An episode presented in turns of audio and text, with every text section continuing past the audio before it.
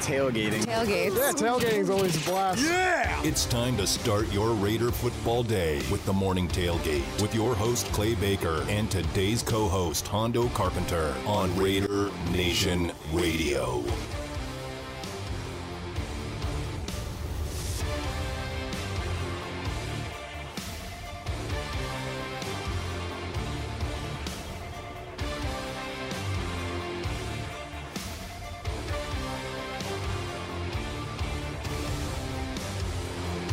All right, here we go.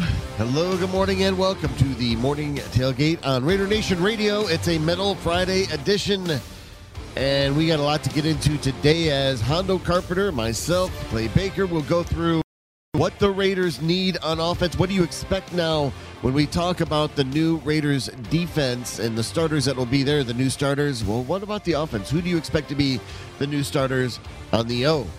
We'll get into all that with former Raiders quarterback Jay Schrader. He'll join us at 8 o'clock, and we'll even talk about the NFL draft and the afterglow and how the Raiders draft went in entirety with Ron Futrell from 8 News Now. That happens at 9 o'clock. 69187 is the Salmon Ash text line. 69187, because you deserve what's right. You can also reach us on Twitter at RNR920AM and on the phones at 702-365-9200 here on Raider Nation Radio. It's amazing here so far on this crazy week after the draft that you start to feel like, okay, we're going to get some stability. We're going to take a look at what happens with the rookie class, the rookie camp that'll come towards the end of the month here. But, you know, looking at the roster as it is, there's some additions that you could still see being made, but I think on the offense as its entirety, Hondo, and good morning to you, that it looks as though that there's going to be a lot of battles already that are going to resurface, and I think like we may take for granted, as good as this offense is going to be, that there's going to be some new faces that you rely on as an everyday starter. I think that's going to be fun. I'm really looking forward. I think we're doing that in the 9 o'clock hour. Talking about the starting lineups, I think you're absolutely correct, Clay. There's going to be a lot of differences, but even with the similarities, and I think that's what's going to be fun. I'm going to tell you right now, I think the Raiders will probably add at least one, if not two more offensive linemen before they break camp, training camp, not OTAs, training camp. But I like where they sit right now. And one of the things that I think you would agree with, and we're talking about the Raider way, I think just when Wendy a few weeks ago really summed it up best when she says, hey, it's our way now, and she's right. But I think the Raider way is that we're going to go with what our strengths are. So that, okay, we didn't get a corner in the draft. What if we don't get a corner and it gets cut or whatever? Mm-hmm. Then we're going to adjust our defense to what we have. So, you know, that's why in New England you saw with Josh McDaniels, there were years where Tom Brady could not sit. He was, I remember at one point, you may remember this, I believe it was after the third Super Bowl when they, again, if I may be wrong after which one, but it was after one of the Super Bowls. They go into the next year and they're like, oh, Tom Brady's evolving. He's becoming a West Coast quarterback because he's throwing so fast. Well, it wasn't that he was throwing fast. He didn't have a very good offensive line. And so not having a very good offensive line, and then, bam, the next year he's back to being more of a drop back because they drafted Nate Solder. Remember that? Mm-hmm. In the first round? They said, okay, we're going to go back to, you know, throwing five-step drops. They're going to be able to adjust. So I understand why people are worried about certain positions, but you now have a staff that isn't so committed to their way that they're not willing to adjust. The new Raider way is, anyway, don't let our way get in the way. When a guy like Derek Carr's been in the league for so long, going into the ninth season, do you ever feel that maybe with the tutelage and kind of like influence of what McDaniels and Mick Lombardi, to a certain extent, will do for Derek Carr, will he start to develop maybe some nuances to the way he releases the ball, and maybe like, mm-hmm, you know, the ways that he's been able to have to, like, you know, sit and wait with sometimes, you know, he's had good, consistent offensive line before, but lately it's one in which he's had to get rid of the ball rather quickly, and maybe the decision-making's been different. I wonder what the differences will be now with Derek Carr, with his release, with everything that he's been able to do, because he's going to be, he's working with an upgrade on offense. He's working with all sorts of guys that can help him with his game because they helped Tom with his game. That's super analysis, and I agree with you because every player, to be in the Raider way, you've got to be fat, faithful, available, and teachable. And I think that you just nailed it on the head.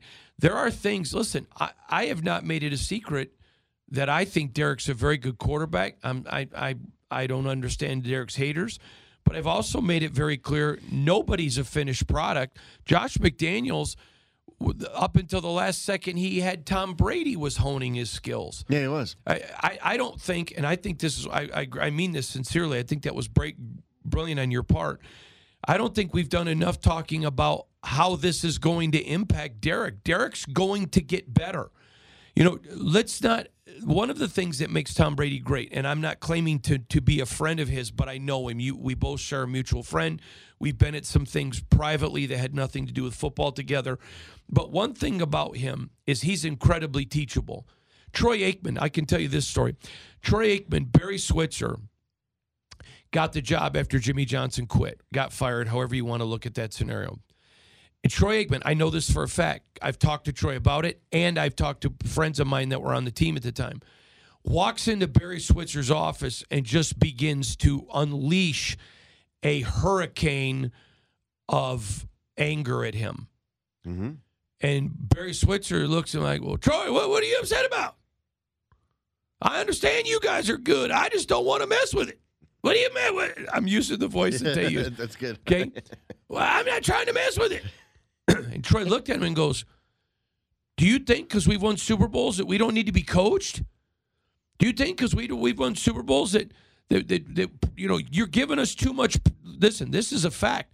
Troy said to him, you're giving us too much time off. Mm-hmm. You're not demanding enough. Now, they went on and won a Super Bowl, and Troy still was ripping him, make us better. See, the great ones are fat, faithful, available, and teachable. And I think that was great analysis on your part because Josh McDaniels is an elite offensive mind. He is going to make Derek Carr better. And the cool part is it's not going to be like a Ryan Tannehill situation. He's going to want to get better. Oh, yeah, he spoke about it, how after Rich Bisaccia was let go by the team and they were all kind of sitting in the facility talking about how much, how much they want to just move forward and get better. They want to make sure that the next coach and the next regime is somebody that you can learn from and you can, progress. I think all of them were feeling that way. Like every leader on that team, every person who wants to stick around in this league wants to get better, knows they have to, but you also want to make sure that you don't take any step backs. And a guy like Tom Brady, for example, he was able to always hone in on a skill that maybe people will take for granted a little bit, but it's kind of like a next generation stat or sequence, but it's release rate. Mm-hmm. And he always wanted to make sure that his release rate was getting, for the quick passes, lower. 2.5 seconds or lower. And we saw that even in game one last year when Tampa started out the year on Thursday Night Football, that his release rate was like under 2.2 or right around there. So even in his elder age, mm-hmm. he was still very, very cognizant of how quickly he has to get rid of this ball in order for him to stay, at a certain level in this league, not to just be coasting along. I think Derek Carr is going to find nuances to a game that kind of is similar to that, where he remembers, what kind of success Tom Brady had as he got older through the system with Josh McDaniels. And I think release rate could be something that helps Derek. Well, and, one of the things is whether you think Derek is the right man or not, everybody should be excited about Josh because he's going to get better, at least even if you're not a Derek Carr fan, about his play on the field. The point of the matter is that at least you have a guy who's teachable. So whether you like or dislike Derek, everybody should be a fan of, and I don't mean fan, but everyone should certainly be supportive of Josh McDaniels because he's going to make Derek better. Josh McDaniels is going to make every offensive player better. And I'm going to tell you, I'm already getting reports from defense on the defensive side of the ball about Patrick Graham. Again, he's approaching the defense the same way that Josh is. He is a teacher, and he's taught the why. And it's been very fascinating to see just exactly how they're doing it. And the teaching, I'm going to actually be writing about this next Monday. I have another Black Hole article coming where we take them inside what's going on. Oh, nice. And one of the things in talking to players is they're stunned at the amount of teaching. I don't have the exact quote, so if it's different in my article, please give me some grace here. But one player told me recently, a defensive player for the Raiders, said to me, "I've not done this much studying since college, and I'm not talking about football. I'm talking about in the classroom." Remember when Davante Adams had that press conference and he talked about how happy he was to see Edgar Bennett here, the wide receivers coach, yep. One of the few coaches retained from one system to the next, and he said that we would have these incredible tests on the Friday before games, and Edgar Bennett would put them through these tests, not physical tests, but like mental, did you learn what we just taught you kind of tests. And he said they were absolutely grueling. And he was like, man, when we came out of Green Bay, we were glad to see him go because now, we can relax a little bit. We can understand. And it's like, oh, man, we're going to be, everyone's understanding now that it's beyond just like, hey, getting a chance to know the coaches and, getting your feet wet in the offense. You are in full immersion, and they expect you to know it, and there is no other way around it. I knew a guy, a very good friend of mine, who played for a particular NFL franchise that is influenced by the Patriots. And he told me a story. He was a defensive back, that every Friday morning, because you leave Friday late morning, early afternoon to go to wherever you're playing on the road or to go to the your home for a home game, that they had to take a test. And he said, now understand, in camp we got 40% of the playbook, and the rest of the playbook gets developed as the year goes on. He goes, in the first game, in the first Friday with them, they give me this test. He goes, and it's pages. It's pages. And he goes, it'll be a play. Draw it in everyone's job. Why? Okay. Yeah, that's good. Then there are essay questions. Why are we attacking their offense with this package? Or it's 3rd and 9, and we're attacking with this package. Why? Essay questions. He goes, it's multiple choice. It's essay questions. And he told me, he goes, it was a 2-hour test. So then we go and we get treatment and do our lifting before team meetings. He goes, and then we come back, and we get in this team meeting, and the draft and the depth chart is up on the screen. And he had moved up the depth chart. So afterwards, he says to his defensive coach, "Hey, coach, what did I do to move up the depth chart?" He goes, "Well, you got a 99 in your test." He goes, "Yeah, but what about the guy that was ahead of me?" He goes, "He got a 96." He goes, "We got to have people who understand the why, the system, and everything else, and you did." And he told me, he goes, that was the most stunning thing for me, is that, and this is going to be in that article, he goes, but that they are absolutely detail-oriented. You cannot play for them and be stupid. Yeah, I love that. And, it's you think like the test taking is over after a certain few years and being in the NFL, but not so. This is Davante Adams talking about how happy he was to see Edgar Bennett in the Raiders facility. That's a great quote. But he's not happy to see all the tests that'll be up on Friday. Well, EB was one of the first people that I saw when I walked in here when I came to sign a few days ago. And first thing I let him know, I said, man, you got to ease up on the test.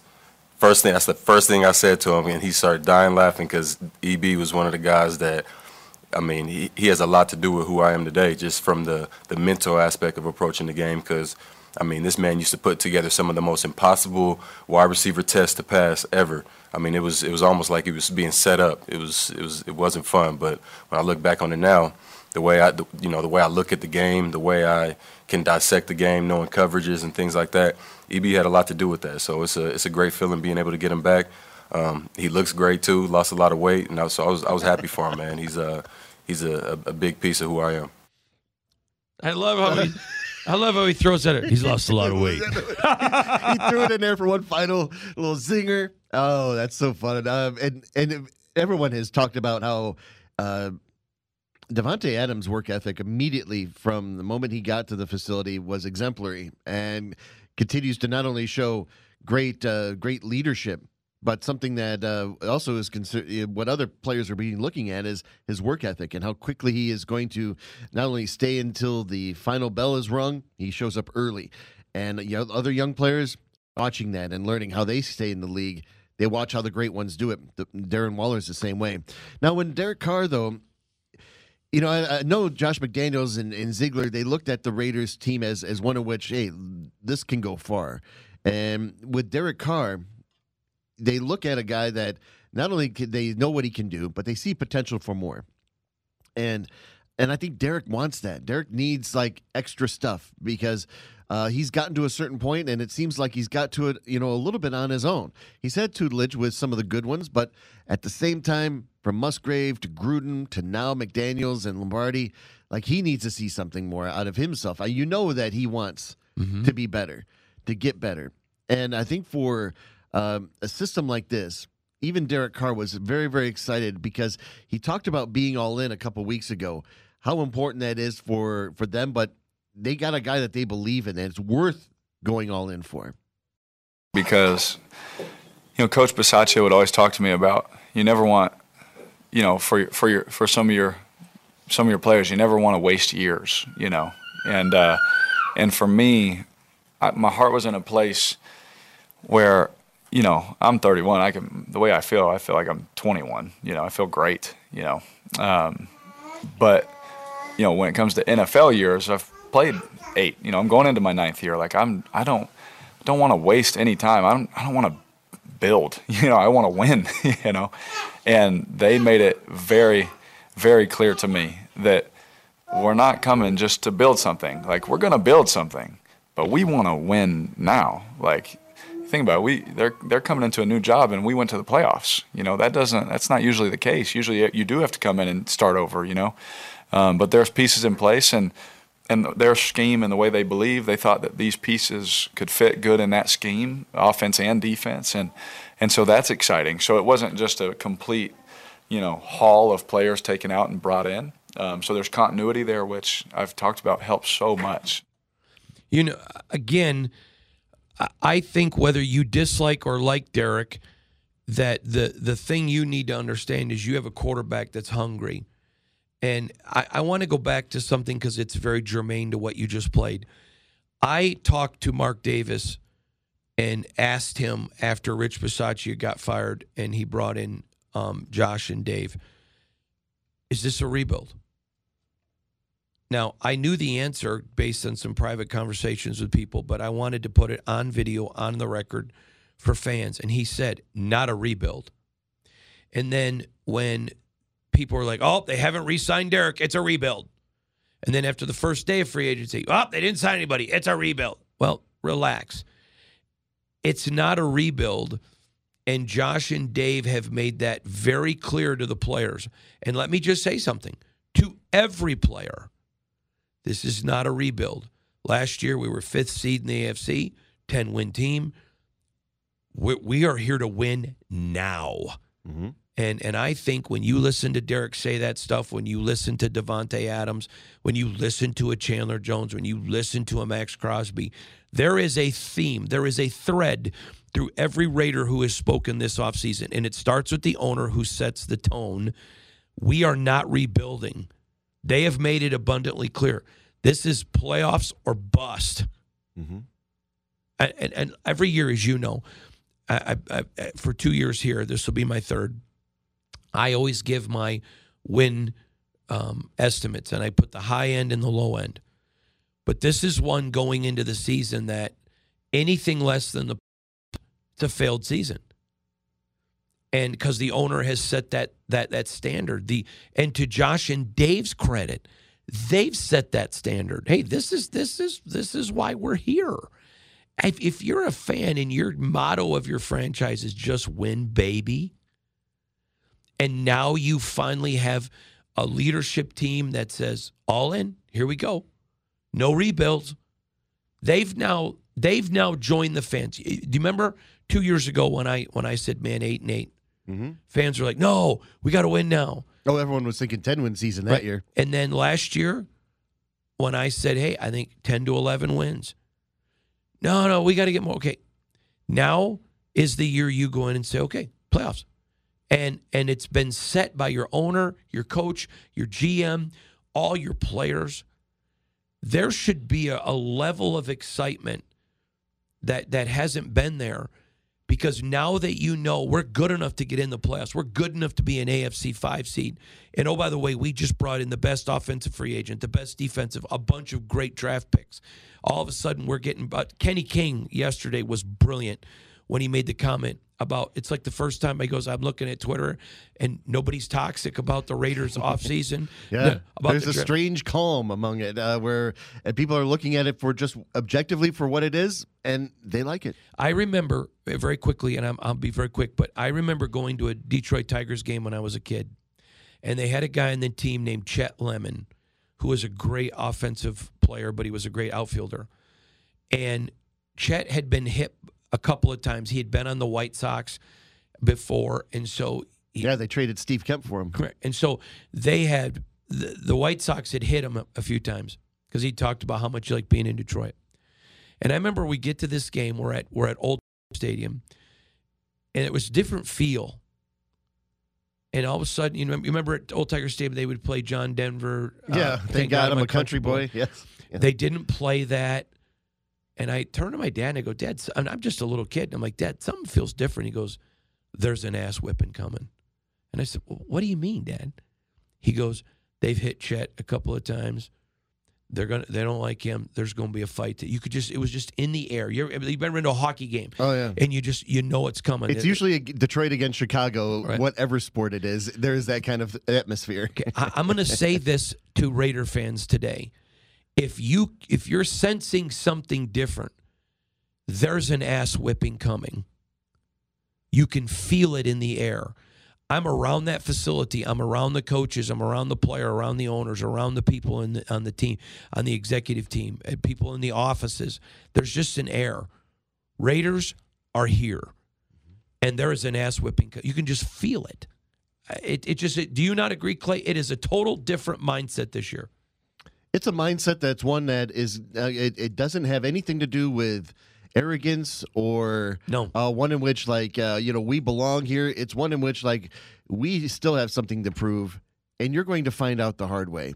It's going to be very silent. The way the offseason was full of a bunch of silent assassins, the way they were able to go and make these acquisitions, you're going to see that same sort of execution during the season. It just got a good feeling about it. And we'll take a break. When we come back, we'll continue the thought on Derek Carr on what kind of changes could be made in the way of all right, we talked maybe release rate. We saw how Tom Brady was consistently each and every year trying to lower that release rate to get better. In the aim of perfection is really what maybe Tom Brady's quest is. But for Derek Carr, perhaps a change could be more psychological than physical. And I'll tell you what that means on the other side. It's Raider Nation Radio on a Metal Friday with Hondo Carpenter, myself, Clay Baker, and you on Raider Nation Radio.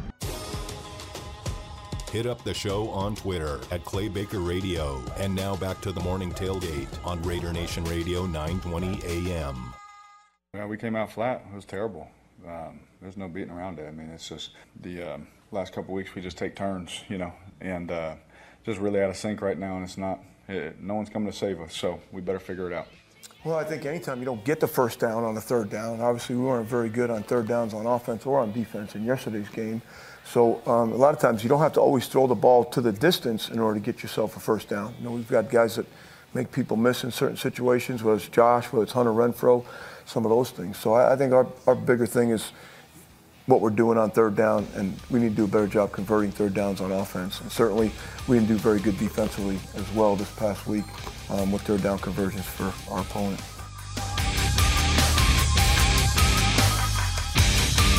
Back here on the morning tailgate, Raider Nation Radio, Clay Baker, Hondo Carpenter, and you here on R&R 920 on a Metal Friday. Static X for my good buddy Fargo. Yeah, you hear the comments coming back. And that was during the malaise of last year, 2021. In between the amazing the losses after the bye week, the one fluke win in Dallas, however you want to categorize it. And then before the 4-game win streak towards the end of the year, there was some big-time problems with this offense, and it was the one that you saw over and over again, the malaise, the structure. And for Derek Carr, Bisaccia had talked about it. I couldn't find the right cut, but Bisaccia, after a game where somebody asked him, what's going on with Derek? What's going on in the passing game? And he just said, Bisaccia was like, Derek took the check down. He just said it straight out like that. And that's the psychological now part of it that might need to be a little bit of reprogramming. Mm-hmm. That Derek, even during the Gruden era, he was one of the league leaders in check down rate. Okay, like that's not a good thing to hold on to. Nope, you can't deny that. When you're at a check down rate of 10%, that's not good. That's not winning football. And this time around, there will no longer be checking down. And even Bisaccia was trying to massage that comment, saying like, well, if you need to go and get those first downs, you don't normally have to go past the first down marker to go do so. If you got guys like Hunter Renfro to make the first man miss, you know what? I don't see that happening anymore. I don't see that mentality here. I see a team that wants to get better than 37% on third down. That's like 22nd in the league. That's not good enough. And Derek Carr has prolific stats. He doesn't need to rely on the check down anymore, Hondo. He's got to be psychologically in tune to that. I agree. And before the season starts, I'm going to address that with Josh. I'm going to ask him, that this franchise has been plagued on 3rd and 5s, throwing it 3 yards. Mm-hmm. 3rd and 7, throwing it 5. John Madden talked about where the marker is. You got to get past it. I'm going to ask him about that because I think we're going to see a fundamental difference in how they approach third down. If you're looking for evolution in your game, that has to be a part of it, because even Kurt Warner had for like a year and a half been doing his QB Confidential, and when he would come to Derek Carr and the Raiders, he would get so frustrated because he's like, you see half of the game, it's like, let's go for the throat mentality. Mm-hmm. But the other half of the game is a completely different mindset. But also Derek was like, look, I work for a guy. I have a boss too, and it seemed though that there was some sort of like principle to be for Gruden's offense to not give up turnovers, to not throw the ball in the crowds. Interceptions are very costly. Obviously, Derek, 13 fumbles last year. That's also a problem. But to not throw interceptions, and maybe the check down was one of them. But I mean, let's face it. When you see the season crumbling after a 5-2 start, mm-hmm. and you were seeing like teams like Washington come in here, and you're checking down the ball against Washington. Sorry ass Commanders. And it's like you go and you're 2 scores down, and you're 3rd and long, and you're still throwing to the check down to Jalen Richard on a 2-yard out. Like that, those plays are no longer acceptable. Correct. Now I'm gonna defend Derek for a minute, and I want to tell you why, and I want us to because I don't think it's a debate. I want you to tell me what you think. Okay. Derek was very frustrated with John. You may remember there was a time 2 years ago, I don't remember the game, we're coming off the field, he turned to John and like, do you finally trust me? Yeah, Arrowhead Stadium, October, okay. After he threw the touchdown to Ruggs. Correct. And what happened is I absolutely agree the checkdowns are unacceptable. Now, the problem is he had a boss. You may remember, not this offseason, which we're in now, but last offseason, Derek talked about, guys, I've got a boss.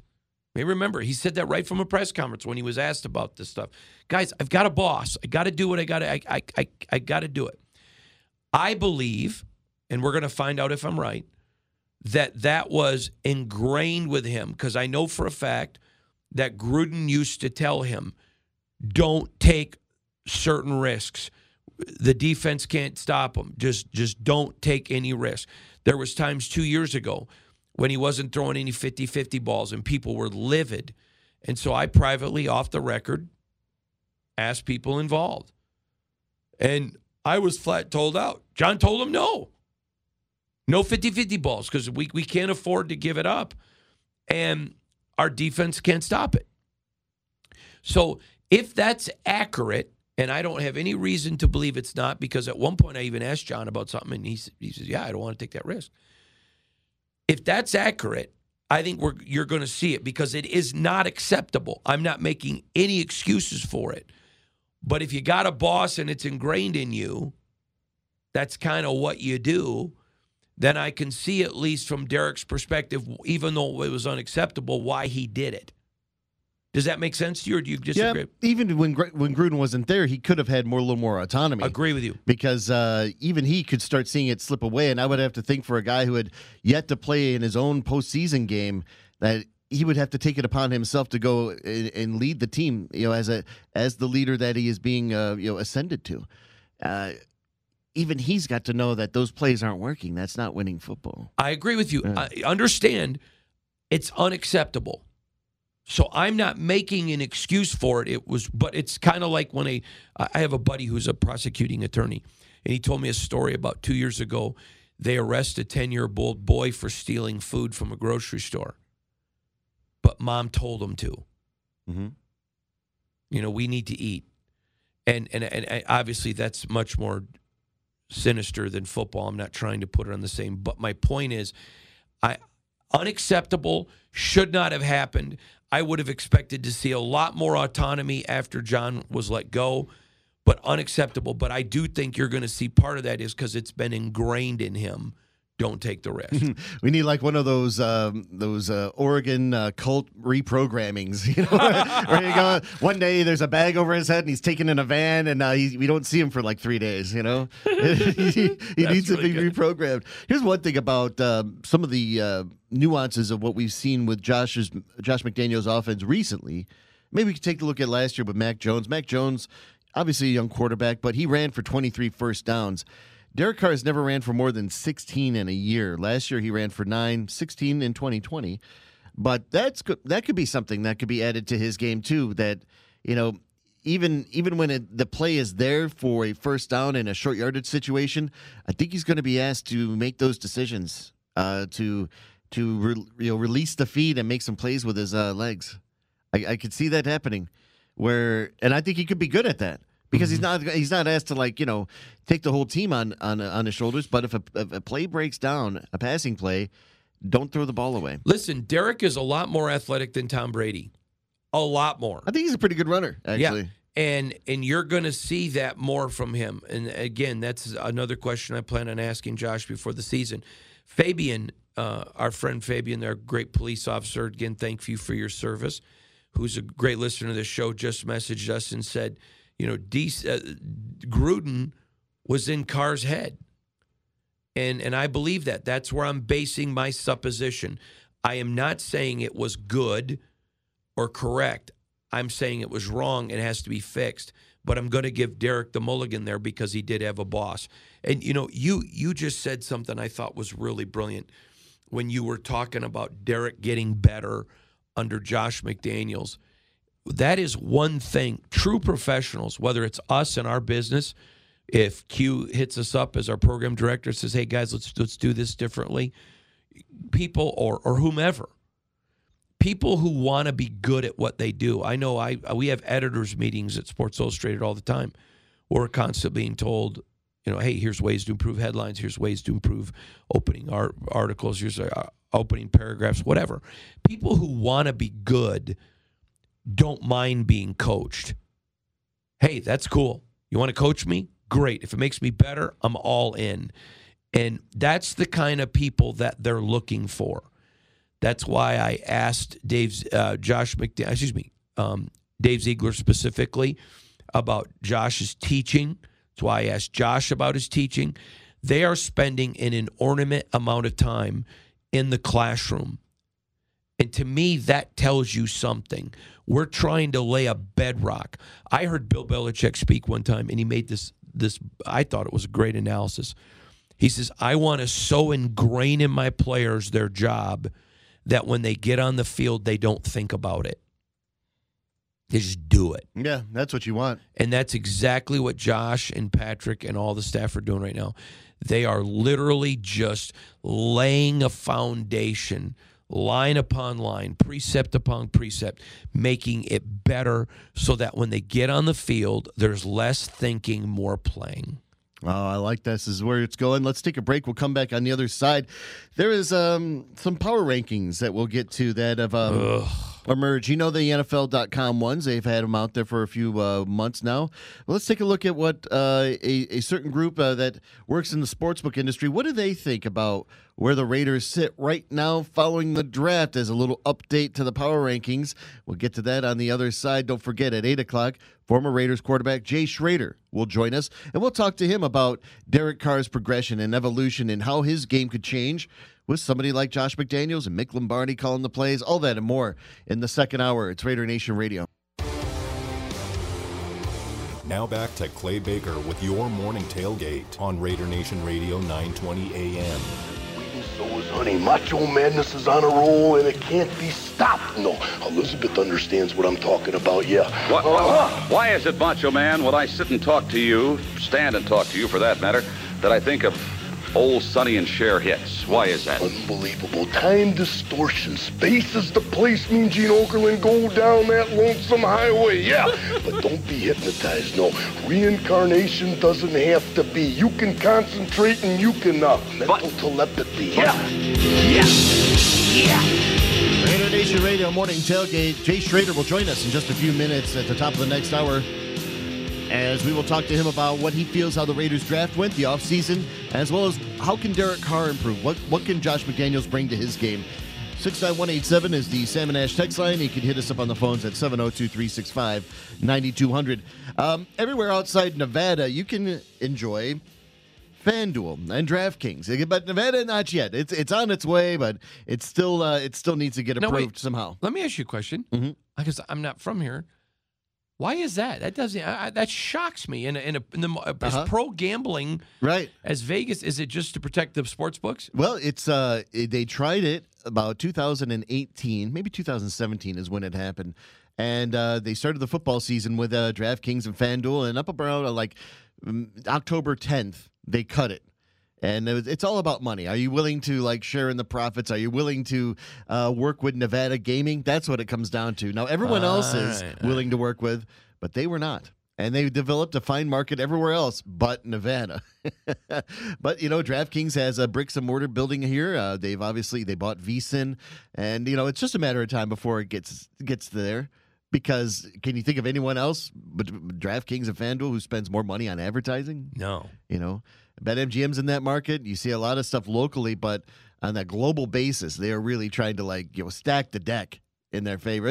And to that effect, they get a lot of work. They get a lot of movement throughout the country that we're not going to see in Nevada. Some of it might be parallel, but when you see that they come out with their own power rankings post-draft, where do they have the Raiders? At number 13. 40-1. Okay, 40-1 is about to win the Super Bowl. That's kind of about... where do you have it? 2 or 12 or 13? They have them at 12. Okay, all right. So can I tell you where I disagree? All right, yeah, it seems a little high, but go ahead. So I think it's low.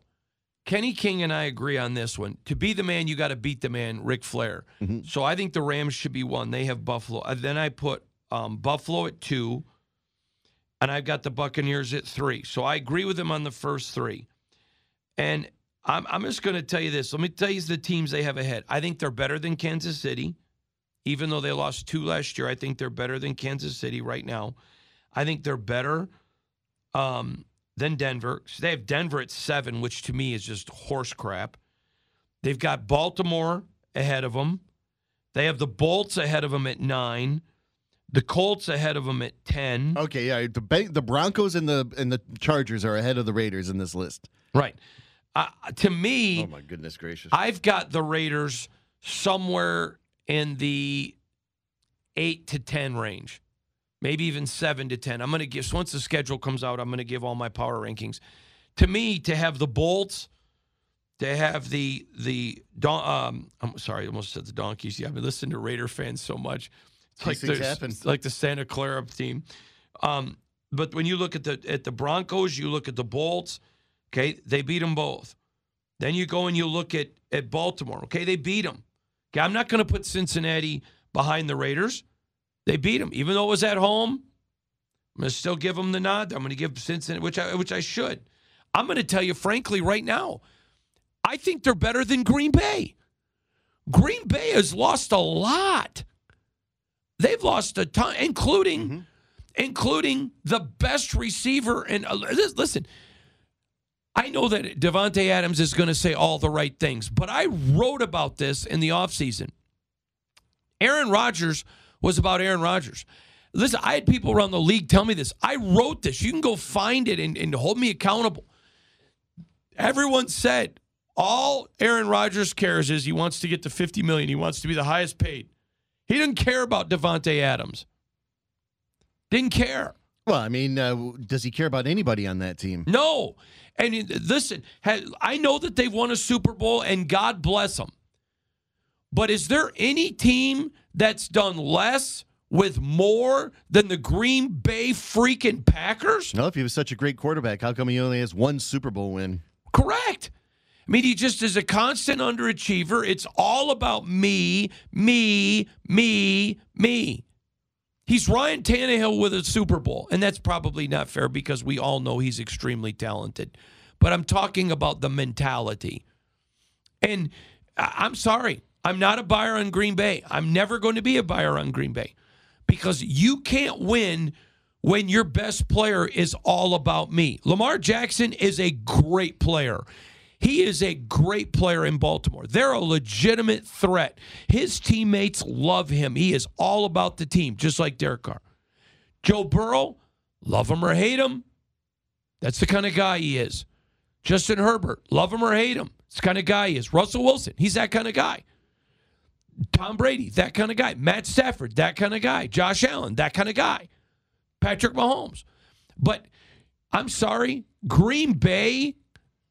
And you just lost Devontae. You've lost other players. Okay, but in fairness, I understand FanDuel, and I respect them. To have the Bolts and to have the Broncos. Now, I can understand. I can make an argument for the Chiefs being better. I still think the Raiders are going to win the division, by the way. But I'm holding that out as a concrete prediction until I see the schedule.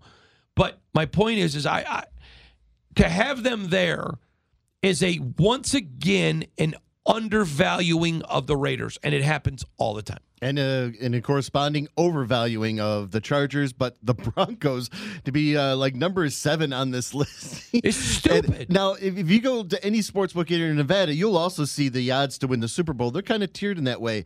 But all of a sudden, the Broncos, who last year 7-10, year before 5-11, 7-9, 6-10, 5-11. 4 out of the last 5 years, they've had double-digit losses. But all of a sudden, Russell Wilson's on that team, and now they're that much better. You know what? It's public perception, and I don't think you should trust that assumption ever again. Let's take a break. We'll come back. Jay Schrader, former Raiders quarterback, he joins us next here on the Morning Tailgate. Let's go.